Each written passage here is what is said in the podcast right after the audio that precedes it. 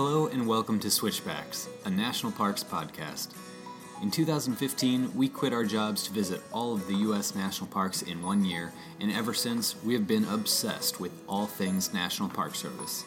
We're in week three of a 62 week tour of virtually revisiting a new national park each week through a podcast episode and in depth guide on switchbackkids.com. We hope you learned something new and get inspired because the national parks are for everyone. Today, we're going way back to the late 1800s with the establishment of the iconic Yosemite National Park.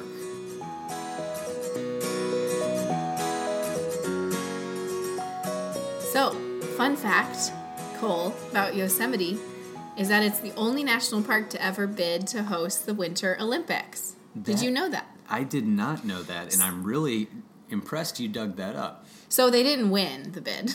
Right. But the park concessionaire at the time was really obsessed with this idea of making Yosemite like a Switzerland of quote Switzerland of the West. So they built toboggan runs, an ice skating rink, and a sky jump, and did all this kind of building. Of course, they didn't actually get the bid, but there are still plenty of winter sports that you can do at Yosemite today. I'm even seeing here that there's something called ski joring, uh, which is skiing behind a horse with a tow rope. So I like that one from our notes. Yeah, I definitely have never heard of that.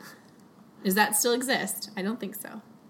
So there's our fun fact about Yosemite. Uh, the now let's get into some of the more known facts uh, in the overview here. Yeah, so beyond their Winter Olympics bid, Yosemite is definitely most known for its all sorts of things its scenery, its history, its wildlife, um, the striking granite cliffs, the giant sequoias, the waterfalls, the birthplace of, of rock climbing, um, Ansel Adams photography, backpacking, John Muir, all sorts of really iconic national park stuff. It's so steeped in history and is just uh, the epitome of a crown jewel. When I think national parks, I think Yosemite and I think Yellowstone. And when I think Yosemite, like Elizabeth said, I think of Yosemite Valley uh, and the uh, iconic granite cliffs. And part of us, when we visited the first time, I think part of us wanted to not believe the hype. We wanted to go in and say, well, it's good, but it's overhyped. But when we, after visiting, I think we concluded that it definitely deserves the hype that it gets. We're bought in, uh, and it was. It's been you know evident ever since the um, first you know, Europeans got to the. Uh, um, well, I guess not even Europeans at that point. Americans got to Yosemite Valley that they needed to protect this place.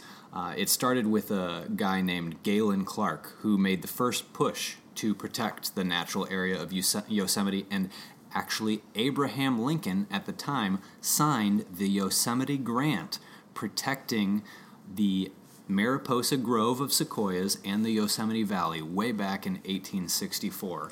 Yeah, and a lot of people credit this with being the what kind of paved the way for the National Park Service for the protection of other national parks. So even though it was third, pr- technically the third national park in the system, it really paved the way for other national parks to be created. Yeah, and let's unpack the timeline just briefly, if you'll allow me. Um, it was 1864, it got protected, but the land was given to California State. And it still had a lot of industry going on. Uh, livestock were grazing, you know, throughout the valley and, and Yosemite land. So in 1890, Yosemite National Park was actually created as the third park, but that national park was just the land surrounding the valley.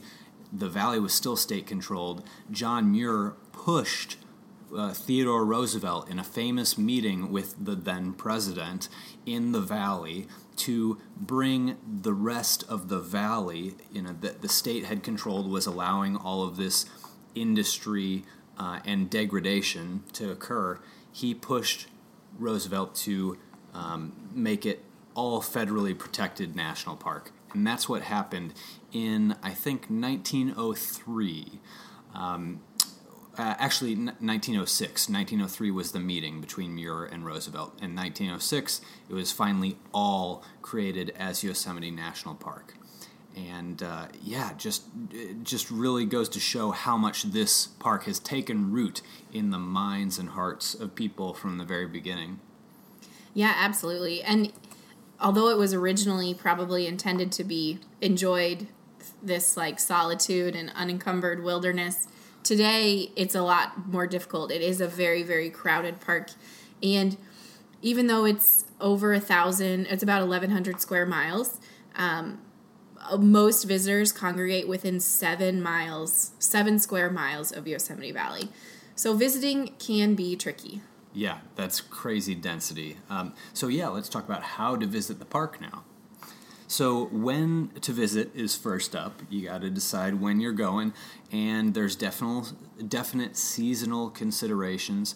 Um, Yosemite Valley is open year round, but as we found when we went during our trip um, to all the national parks, Tioga Road, which is the part outside the valley that crosses you know the mountains of Yosemite, is only open in the summer. It clo- it opens around uh, May or early June and closes around November usually. So there's a definite window that uh, you can't access the higher elevation areas. So take that into account. Right, and also Glacier Point Road is closed, and the Mariposa Grove is closed for a good amount of the year. So Yosemite Valley is open year round, but a lot of other areas are less accessible. So if you do visit in the winter, you, there are winter sports like we mentioned. Badger Pass, there's a ski a ski area at inside the park, um, which is pretty rare. There are also, of course, much lower crowds, but you've got way less accessibility. Some some hikes in the valley are open though. When you're thinking about spring, the big advantage is the gushing waterfalls with all the snow melt as it flows into the valley. The waterfalls you have, just seeing them from the valley, are incredible. And we saw this firsthand. Um, yeah, in the summer, then you've got very, very, very crowded, but everything's open, so you have more opportunities to get off the beaten path, go backpacking, go hiking, things like that. And then fall, of course, the visitation starts to taper off. Um, the waterfalls are flowing a lot um, less, and but you can hit a sweet spot of lower crowds and still great accessibility. Yeah. So as far as getting around and getting to the park, um, there are small airports in Merced, Fresno, Mammoth, and Stockton. Uh, the closest major airports are Oakland, Sacramento, San Jose, and San Francisco.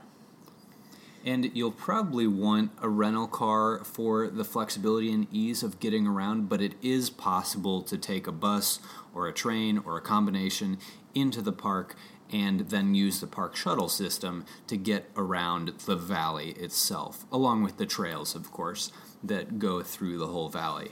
And that can also be less stressful than trying to drive from trailhead to trailhead and find find parking because you really don't want to get caught up trying to find a parking spot in the valley. Oh my gosh, it gets so packed and I think we used the shuttle just maybe once or twice. I don't think it was running as often as, as frequently when we visited, um, but it definitely runs more often in the summer and might be a good option. So drive into the valley, park. They have giant some giant parking lots, and then just maybe shuttle around just for less stress. Right, because trailheads like that get really popular, um, like Yosemite Fall or the Mist Trail, those trailheads uh, and the parking lots get packed super early.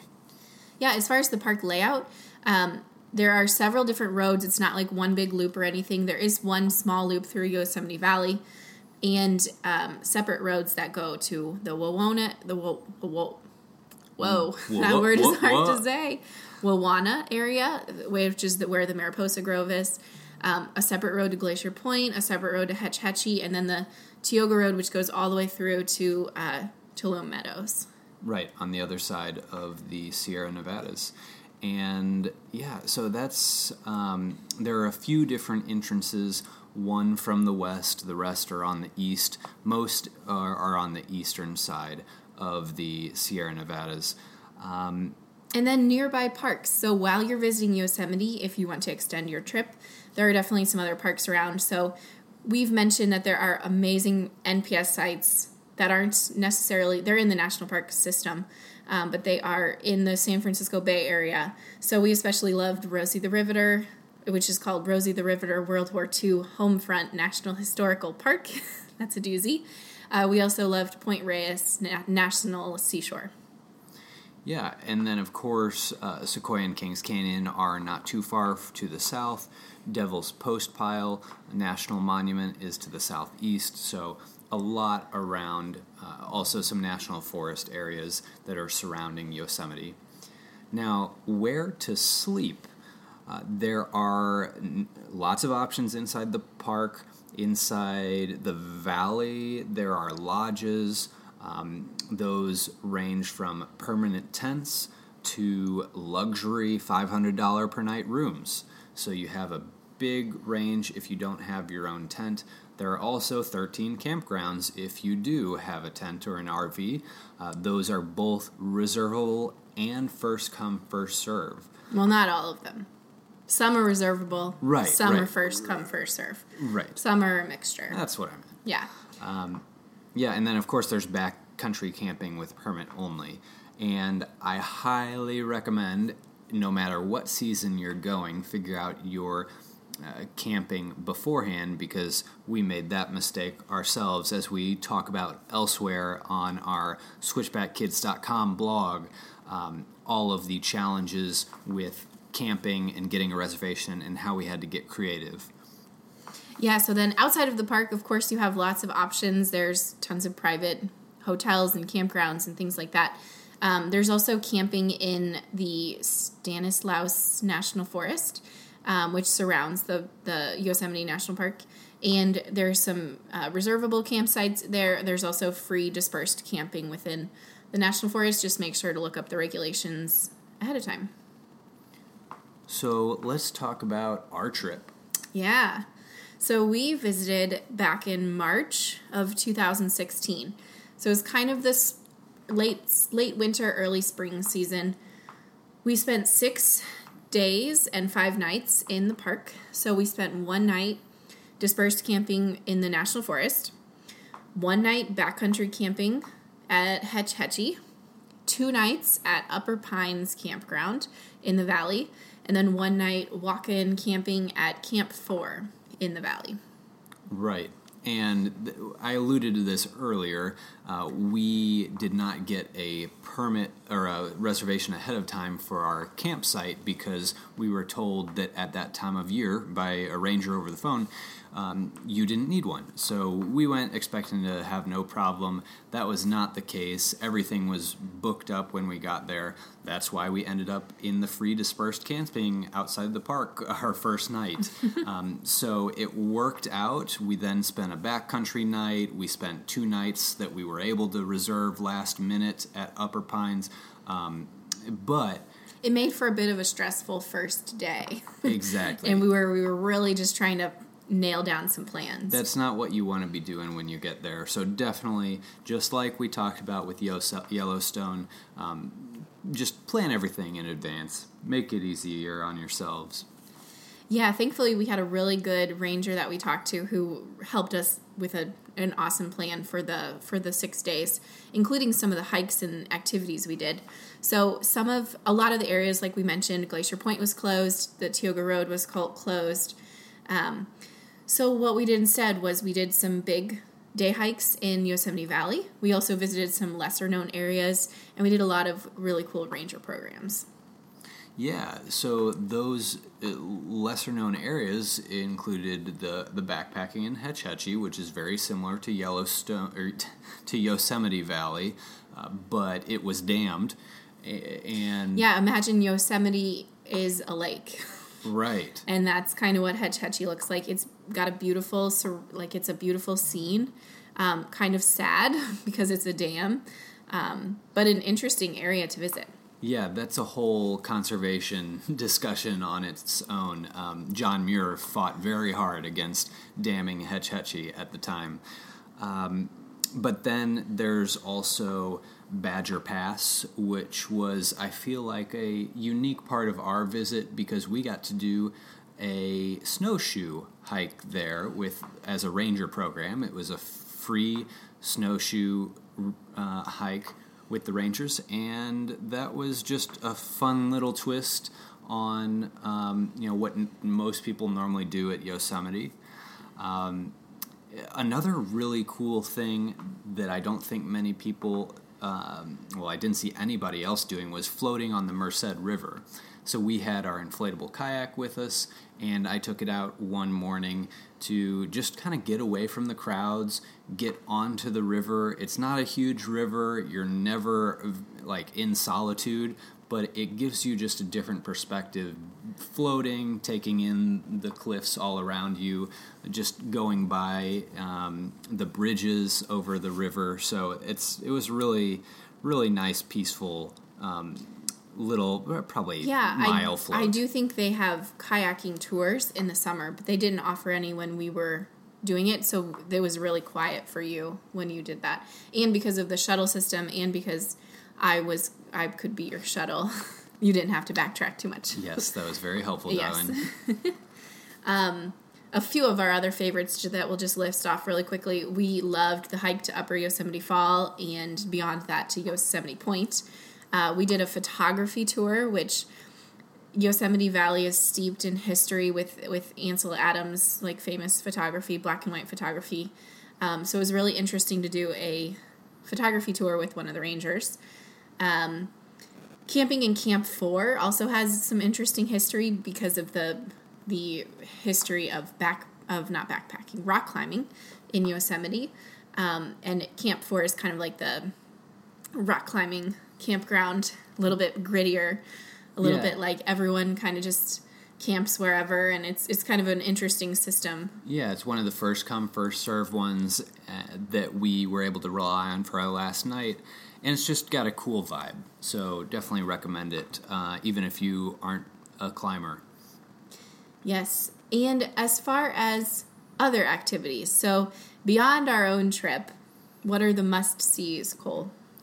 So first of all, you got to see some sort of viewpoint. There are viewpoints everywhere in Yosemite, and especially the valley. But get one of the classic views of the valley, either from Glacier Point, uh, which you can hike all the way up to or drive up to. Uh, of course, if you hike it, you're going to get you know a lot on the way um, to yourself of the trail to yourself. So that could be a good option to escape the crowds. Um, also, there's a tunnel view, which is once you come through the tunnel into Yosemite Valley. Um, it's your first view. There's a nice big pull off where you can join the throngs of people doing the same thing, getting out of their car and getting the first view of Yosemite Valley. Yeah, but it's so worth it. So oh, worth it it. was so beautiful just seeing that that the view for the very first time. so get that viewpoint. Another must do, I think, would be a hike. So there's a ton of big range of hikes from easy to very strenuous throughout the, the all areas of the park. Um, the Mist Trail is really popular, but for a good reason. Really, we really enjoyed that. That's the one with Vernal and Nevada Falls. Yep. The um, the Yosemite Fall, Yosemite Falls is actually made up of three different falls. Um, we really liked the hike to the upper Yosemite Fall, and beyond that to Yosemite Point. Um, we also really liked the hike to Mirror Lake, which was a little bit easier in the valley. That. And was then there's nice, simply just like was- a boardwalk. Remember the boardwalk trail through the valley, which Mm-hmm. kind of got us away from the crowds, and it was really easy. It was just just a nice little stroll, um, but it was beautiful. Yeah. And then if you are really wanting to get away of the from the density of the valley, Tioga Road, amazing option. Take it all the way to uh, Tuolumne. I don't know if I'm saying that right. Meadows. Oh, I think I said it way differently. Okay. We're both probably wrong. Yep. Um, and also the Wawona area, Wawana area. Again, um, sorry, Yosemite, uh, for butchering the names. Uh, but the Mariposa Grove there, if you haven't been able to get down to the sequoias of Sequoia National Park, this is a great option. They're not as huge from what I've heard. Again, this was closed when we went, but um, they're an amazing uh, way to see those at the same time as, as Yosemite. Um, and then the Hetch Hetchy area is, again, great for, for hiking, day hiking, and especially backpacking. And then another must do, I think, would be to learn about the park. And we're gonna we're gonna probably plug this on every podcast. Um, but most parks have a park movie that's free. Do that. Go to the visitor center. Take a little bit of time. Attend a free ranger program. They're amazing. Especially um, at a big national park like yeah. Yosemite, they have such a diversity from photography tours to you know the, the snowshoe, snowshoe tours. Tour, yeah. You know those are just the ones that we experienced, and they have so many others. Yep. So as far as things, because our trip was limited, but you guys submitted some of your favorite activities at the park. Um, so we'll list those really quick. But someone said hiking up to Half Dome under a full moon, backpacking four nights through the Grand Canyon of the Tuolumne, Tuolum, Tuolum, Tuolumne. I, I think I think that's. I have a good feeling. About it. Okay, a celebratory dinner at the Queen's Table at the Ahwahnee, riding bikes on the Valley Floor Path, floating the Merced, hiking to the top of Nevada Falls, watching the headlamps of the climbers on El Capitan from the tunnel view at night. Oh, very That cool. sounds amazing. Anything off the Tioga Road, especially the hike to North Dome with a view of Half Dome in the valley. Staying in the Half Dome Village, and someone said getting outside the valley and hiking in less crowded areas. Yeah. So obviously, people get really excited about Yosemite. We had, you know, we loved hearing everybody's favorites.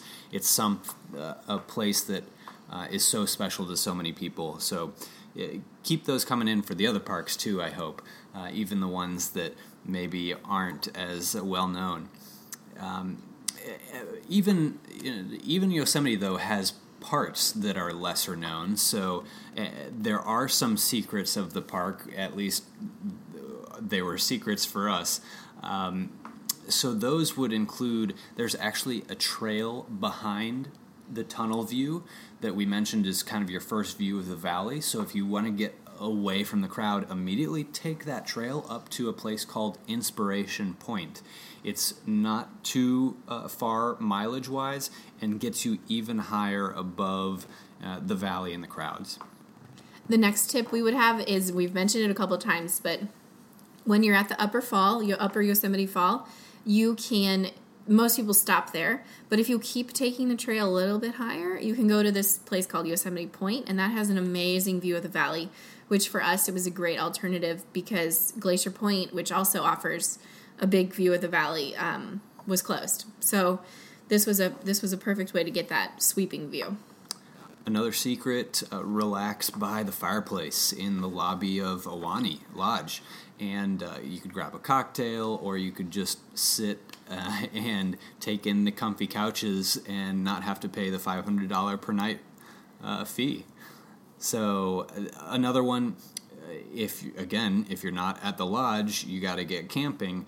There, if you haven't done a reservation or are going in without any camping lined up, there is a way you can basically snipe the frequent cancellations for uh, camping reservations if you are um, persistent with talking to the Rangers, and they have a process for basically doling out those cancellations that people do last minute. So you could snag one basically when. Yeah, it has to be on the website actually. Okay. So this is what I read. So.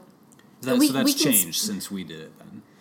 I guess so. Yeah. So we we can speak to this because this this worked for us in a different park, but refreshing the recreation.gov page for the camping reservations According to Yosemite's website, they said there are frequent last minute cancellations for both camping and lodging. So if you're persistent and check keep checking your dates, you could catch a cancellation just in time. Another secret um, everybody wants to climb Half Dome, but uh, the reserva- the permits are really hard to get. They might be a little easier to get if you actually go through the backpacker channel. So check that out on the website. And then finally, this was something that we were we kind of stumbled upon because it was it happened to be Easter, uh, Easter weekend when we visited Yosemite. But they actually have a little chapel that has weekly church services. So if that's your thing, um, it's it was kind of a unique experience to go to church inside a national park. Now, the next time we go, we'll be going as a family. And um, what does the national Unless national we leave the kids at home. well, that is always an option. What um, does national what does the Yosemite do for families? So they have a lot of a lot of information and education for families on their website. So I would recommend checking that out first. They have a junior ranger program which is geared towards seven to thirteen year olds. They also have a little cub program which sounds adorable, and that's geared towards three to six year olds. Education in for for kids in the park actually has a really long history. Um, goes back to the night to all the way to 1930 when they had something called the Yosemite Junior Nature School. Um, and on their website, you can actually take a quiz to see if you could have been a junior ranger in 1933. Aw. I've heard it's pretty hard. Sounds adorable. yeah. Yeah, in addition to that, there's plenty of short, easy hikes, especially on the valley floor. Uh, there's, you know, boardwalks, especially to the falls, around the river. Um, there's that um, nice Mirror Lake trail. And another thing I would recommend with families is to go swimming in the Merced River. Uh, there are two beaches, Sentinel Beach and Cathedral Beach, that you can just hang out at for an afternoon. They have nice picnic areas nearby, so try to um, give your kids a break and, and a break from the heat too. Yeah, of course, there are some safety things. Uh, Some, a lot of people, kids and adults, do um, is what some what people mess up on is swimming at the top of the falls, which you definitely don't want to swim at the top of Yeah, the falls. no, bad idea. But people do, and there are a lot of deaths at Yosemite. So, of course, just follow the normal safety precautions that you would. All right, so if you don't have kids or maybe older kids, you might be looking for some big adventure. So here's our big adventure highlight um, that I would love to do if we and when we get back to Yosemite. Uh, it's hike Half Dome. So this again, Half Dome, the most iconic feature in the most uh, iconic uh, area of Yosemite Valley, and it can be climbed uh, at it's a 14 mile to 16.4 mile trail and a 4800 foot elevation gain during that uh, round trip from uh, the bottom of the valley floor they have very strict limits on the number of hikers who are allowed to do it each day. It's about 300 hikers a day and uh, about 225 day hikers permits and 75 backpackers permits. So you could try two different channels here for day hikers. They do have an advanced lottery system that opens in the month of March and then they select the winners in April so you can know ahead of time if you got a permit for the season. They also reserve a few of them for, you know, the day of or, you know, the day before so you can try to get, get one once you get to the valley if you're lucky. Um, also, there's that backpacker channel that we talked about earlier. It's a, a great option. Okay, so now for some questions and answers, some Q and A's that we crowdsourced from you guys. So here's the first one: Is there any hiking for beginners in the park? Absolutely.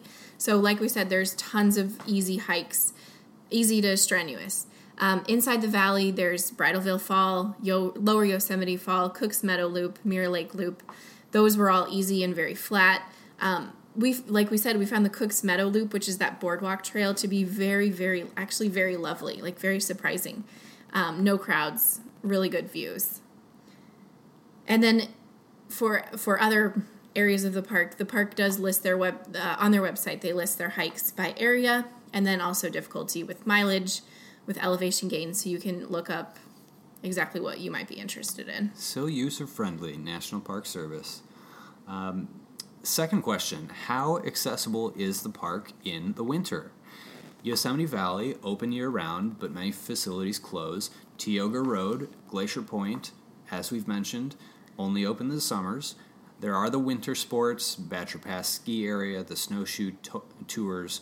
Um, so just check you know to see what is available check to see if tire chains are required on the roads um, so it, just do your research Yeah, it just mostly requires more planning ahead of time, but definitely possible. So the next question was what strategies what what are strategies for getting a campsite in the valley? And we kind of touched on this already, but we'll just go through it quickly. Yeah, I don't think we need to touch on it much more. There are seven campgrounds that are reservable ahead of time.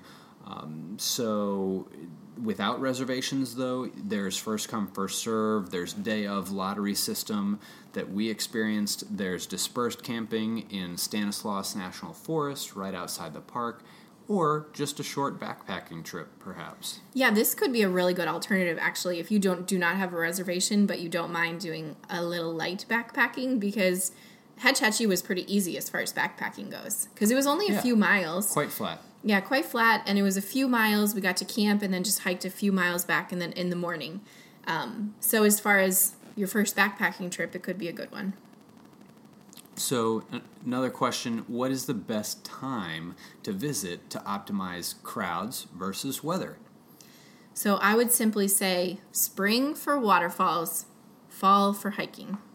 That would be my answer, my quick answer. Yep. And Of course, it's not always that uncomplicated. right. So the and there's, you'll get great weather in both of those shoulder seasons. In April, for instance, it's a high of average 65, and then a low average of 37. In October, it's basically the same. Okay, so finally, something to think about. Yes, yes. So my something to think about for Yosemite is driving safely. I, you know, in this section, I try to look up some news articles, and this one um, for Yosemite uh, talked about how four bears had been hit by cars, and uh, just over the last few weeks, and um, the rangers are just urging motorists to slow down.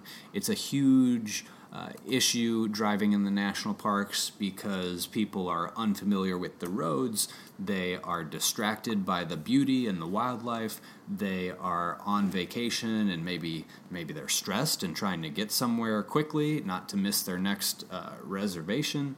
So just be extra careful plan plenty of time to where you can uh, take your time on the roads, where you can pull off as often as you want, and you know park the car in a safe spot versus on a shoulder where you're not supposed to be.